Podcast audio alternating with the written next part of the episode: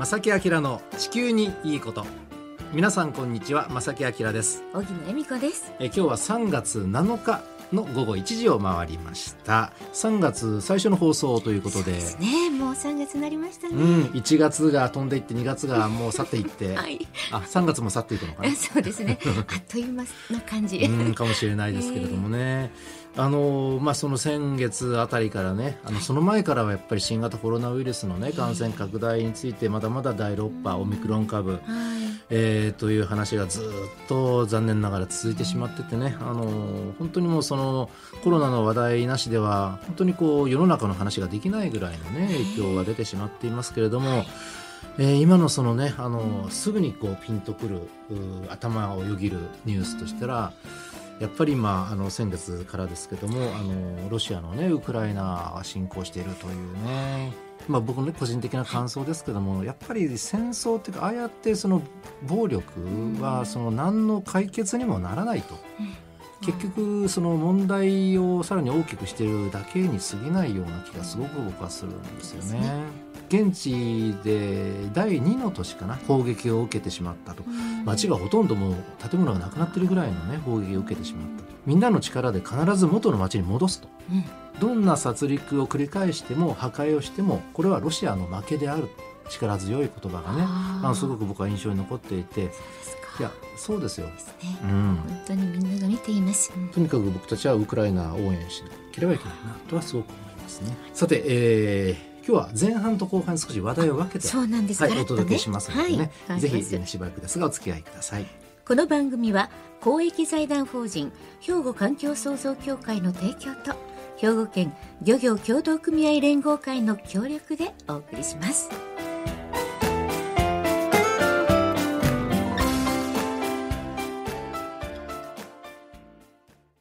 兵庫環境創造協会地球温暖化防止自然環境の保全再生子どもたちへの環境学習など皆様と共に身近な暮らしの中で地球環境を守るための取り組みを進めています。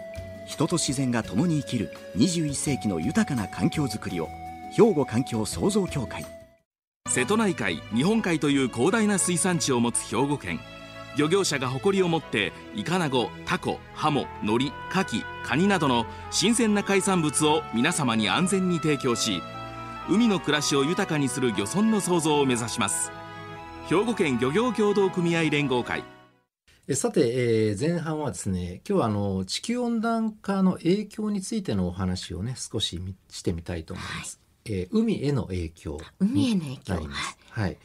でその地球温暖化なんですが、えーここおよそ100年ぐらいで、えー地球全体の温度がおよそ1度ほど上昇しています。でそうなると当然海の温度も上昇します。でそれとともに海面もどんどん海水面も上昇していってしまっていると。うん、でその海水面上昇の主な原因としてはいくつかあります。あのすぐ思い浮かぶのは例えばその、えー氷が溶けてね氷河とか氷晶が溶けてしまった。り、ね、あの氷が水になって液体になってと。それと一番大きいのは実はその海水自体の膨張、膨張すうんるんです、ね。温度が上がるとその海、えー液体の水自体がちょっとだけまあ膨らむというのかな。膨張するんですね。それによって海水面が上がる、えーと言われています1901年から2010年の、まあ、およそ100年の間でだいたい19センチすでにもう海面は上昇しているんだそうです。今の研究ではこのままいきますとですね21世紀中に最大82センチぐらい上昇すると予測されています。それすごい。でさらに海水が田んぼとか畑それから井戸に入り込んでしまって、そうなるともう飲み水もあの塩水になってしまってこれ使うことができない。といった状況になっているんですね。例えば温暖化による海水面上昇で塩水によるいろんな影響ももちろんあるんですけれども、えー満潮になると海水がどんどん内陸部に入ってしまうということは、その内陸にある例えばそのペットボトルであるとかねそういう自然に帰らないプラスチックごみが。が、はい。えーこう街中にバーってこう流れ出すわけです。あね。当時はツバルってあのゴミの処理施設がなくてですねゴミを捨てる場所はあるんですよ。うん。ということはそこで捨てられているプラスチックゴミがどんどん流れてしまう、などねいろんな方面で環境破壊があるというのを本当に目の当たりにしました。そうですか。あのです当時インタビューさせていただいた方々はどうしてるかなって最近よく思うんですけれども、ツバルという国は、えー平均海抜が1.5メートルしかないんですよ。で実はツバルというのは2002年の7月からニュージーランドへの移住がもう始まっていまして、はいえーツバル政府は環境難民であることを国際社会に訴えています。もう間違いないですよね、うん。でまあ、今すぐ対策を取らなければ、例えば2050年あたりになりますと、はい。リゾート地で有名なモルジブあ有名ないいとこ。ミクロネシアおー怖い。などの島島国の被害額はですねこれらの国の国民総生産 GDP の10%を超えると言われています。大変なことですね。大きな額ですね。いやもう皆さん行けなくなるんですよ。であの、まあ、残念ながらこれらの国々っていうのは概して発展途上国、うん。二酸化炭素の排出量もそれほどね多くない国であるにもかかわらずですよねうん、主に工業化した先進国が排出した二酸化炭素によって引き起こされている地球温暖化の影響を最も受けてしまっていると。胸が痛いですよ。うん。あのこの、まあ、いある意味明らかな不公平感。うん。これはいわゆるね気候正義という言い方をしますけども、はい。その観点からも早急に対策が求められるところですよね。本当。そうですよね。うん、日本でもやっぱりね影響あるんですよ皆さん。ここからがすごく大事で、はい。えー今の平均海水面が40センチ上昇するだけで、はい。あの陸地から沖に出ている干潟っていうのありますよね。はい。うん、潮が満ちると海になって、ええ。引いていくとあの陸が現れる、この干潟沖120メートル分までのこの干潟が消滅します。うわーそれってちょっもうと陸陸になるということですよね。ねえ。うん、なのでそこを住処にしている生物の産卵や子育てまたそこを餌場にしている渡りにも影響が出る。というふうに言わ大れているんです、切な場所ですよね、うん。まだまだありますよえー影響さらに1メートル仮に上昇すると、はい。日本全国の砂浜の9割以上が失われると予測されています。え？うん、それちょっととんでもないことですよ。だからビーチなくなるって9割以上。ねえそういうことですよね、で例えばね都市部でもはい。大阪などではね、はい。大阪市の北西部、うん。ですからその兵庫県との県境あたりから堺市にかけての海岸線はええ。ほぼ水没します。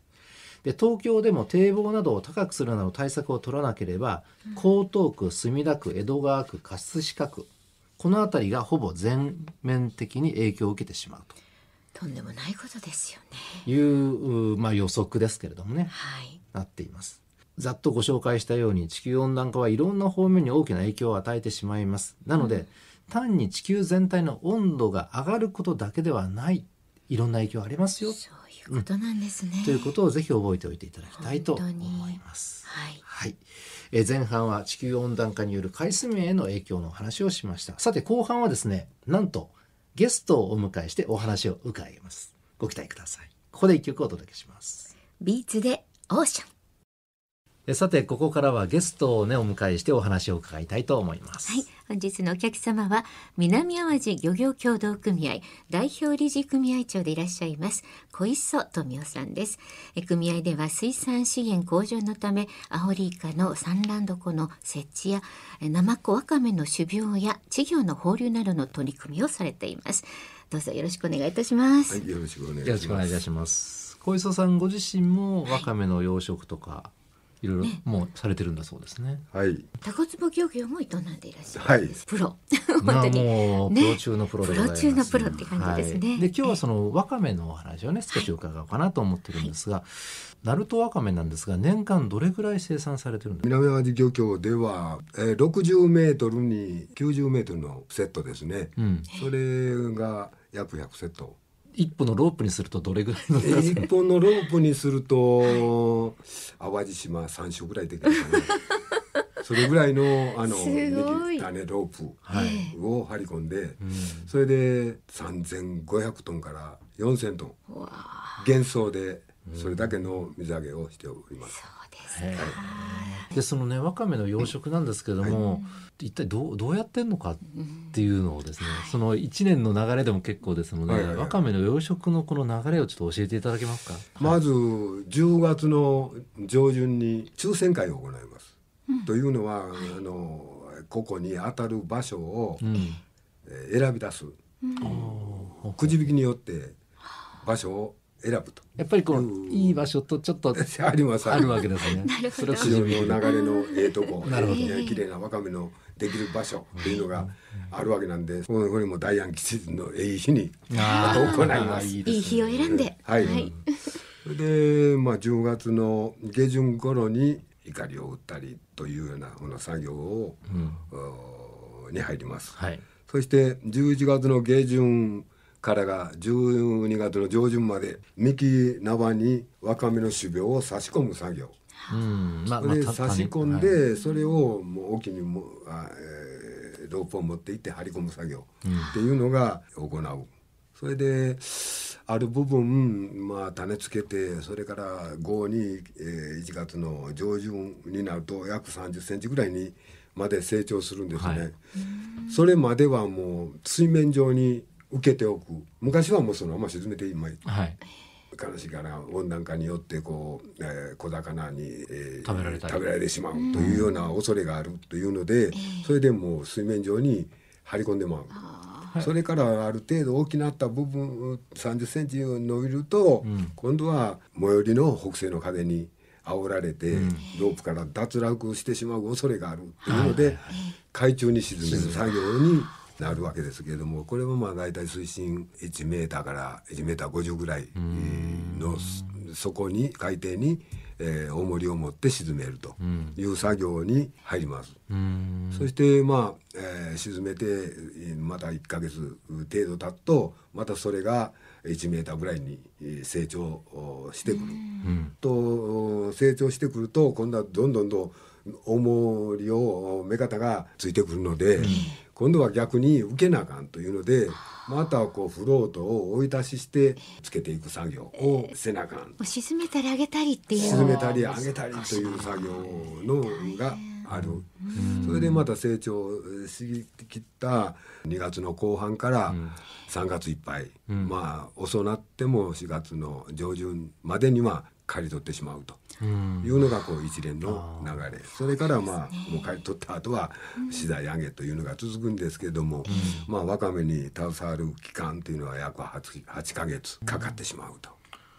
いやー結構大変ですね。特にこのさ寒い時の作業だ作業。だりですもんねそうです。ねえ今なんて本当寒いでしょうね。えー知らないことばっかりですね。だからねね比較的この若手が作業にかかってこれる、もう若い方もいっぱいいらっしゃるんですねなかなかもうこうあの大変なんですわ。うんでしょうね大変だと思います。はい。先ほど少しお話ありましたけどもね、やっぱり最近温暖化とかその気候変動で、あのわかめやっぱりちょっと取れにくいいいのができないとかね、なんかこう色落ちするとかね、あのよく僕も聞いたことがあるんですけども、ねニュースにもなやっぱりその、うんええ。だいぶ影響出てしまってるんですか？はい出てるんですよ。それがまあもう最近になっても特にですけども、栄養塩不足っていうのはもうよく聞かれると思うんですけども、栄養塩不足っていうのは、今に始まったことでなくて、もう以前僕が漁師をし出した頃にも気候の変更に変動で、はい。気候変動によって。もうその年にはもう全く雨が降らなかったと。うんいうのがあって、それで栄養塩の濃度がこう低下をしていって、若干色落ちをしたっていうのがな、たった一回だけ経験あるんですけども、雨が降らないっていうことはその地面の方にある栄養が全然海に流れてい流かないれなかったということだったと僕はなそのように認識取ったんやけども、その当時僕もわかめ養殖やりだしてあんまり時間が経って日にちが経ってなかったんでわかめっていうのはどんなもんかいなというのも、あん。まあんまりもう分かれてはなかったんやけども、えー刈り取り出して友達が、わかめなんか根元の方が色が黄色くなってったって言って。はこれ普通の状態でないということで慌てて見に行ったら、やっぱりこう根元の方が変色していたというのがあって、ああこれって栄養不足系病気系っていうようなことで、まあ全く分からんかったよな。それでまあまあこれこんなんもうこの悪いとこから先買っていかなんだこんなん掘ってやったら収穫できらんって言っていて、その友達はこの悪いとこから買っていた、僕はもう悪いとこはもう悪いからもうええわというので、ええとこのわかめを刈り取ったと、それで刈り取りをされる頃雨が2日降ったんです。はい。そしたらその3日後にはそのあの黄色かかった部分が治ってしまった、お。すごい。そこでもう直感したのが、はいこれ雨が大きく影響しておると、雨が降ったよ。それで山からの栄養分が流れたよ、それでこう色がまた元に戻ったんや色の原という因が分かる。のはなその時に直感した。体験でね小磯さん素晴らこしい。れで体験された。この山と海とはこれ一体しとるということでね。よく言うのはその海の環境を維持するにはやっぱり山の環境もしっかりと維持しないとダメだとそうねよく言われますよね。実体験された小磯さんのお話はめちゃめちゃ説得力がああるし、ります。ああやっぱりそうなんだって思いますよね。本当にね私たちが改めてね認識するところですよね。あのわかめの養殖も今ねお話しされたようにいろいろご苦労があると思うんですけども、なんか最近新しい技術もどんどん導入されてるっていう、あのお話を伺ってるんですが、これはまあ種苗生産の一例一環となるんですけども、はい。もううちの場合はもう大半が鳴門から種を専門としている業者から購入をして、その種をで、えーわかめえー養殖をやっていたんですけども、温暖化によってこのやはりこの種苗生産が非常に厳しくなったというので、プロの種屋さんでもなかなかええ状態の種をつ作れなくなってしまった。それで結局この漁協のわかめ養殖に必要な種苗が手に入らなくなってきつつあるというので、これじゃあこれうちの基幹産業であるわかめ養殖の危機やと、これなんとかせなんだあかん、自分でやっぱりこう種をちゃんと作れる技術を持たなあかんと。庭さんっていうんですけども、あーその方に相談をして、丸山で実際に一番適したわわかめ、色落ちにも強い、成長もいい、という種苗生産に向けて取り組んだ、その庭さんが作ってくれたで協力してたということで、庭種と名付けて、庭種。今もあのその種の生産を維持してやっているのが現状です。はい。なんかあの聞くところによりますと、子どもたちにもいろいろその体験学習をされてるんだそうですね。まあ子供たちはやがて大きくなって大人になって島内外働きに行くよ。その時にわかめは丸山でたくさん作ってるよ、あそこのわかめは美味しいよ、宣伝していただける、たらありがたいな。と いうような思いを込めて、はい。体験学習というので、えー種付けから刈り取り、それからもうこの製品化にする、えーボイル塩蔵といった工程まで実際に体験していただく、それでまたもう製品化にするのに実際にわかめを、えー芯取り作業もやってもらったりとい。うことで、一連のはい。工程を、あの経験していただくというような素敵なことも体験やっていただいております。子どもたちはもう子供真剣に一たちはも番やってますかう喜んでますよ。あそうですか。ねそうでしょうねえーまあ海の仕事は大変だと思いますけども、あのこれからもお元気で続けていただきたいと思います。本当に皆様にご尽力いただきたいと思います。今日は貴重なお話ありがとうございました。ありがとうございました。南淡路漁業協同組合代表理事組合長でいらっしゃいます小磯富夫さんでした。ありがとうございました。ありがとうございました。兵庫環境創造協会地球温暖化防止自然環境の保全再生子どもたちへの環境学習など皆様と共に身近な暮らしの中で地球環境を守るための取り組みを進めています。人と自然が共に生きる21世紀の豊かな環境づくりを兵庫環境創造協会。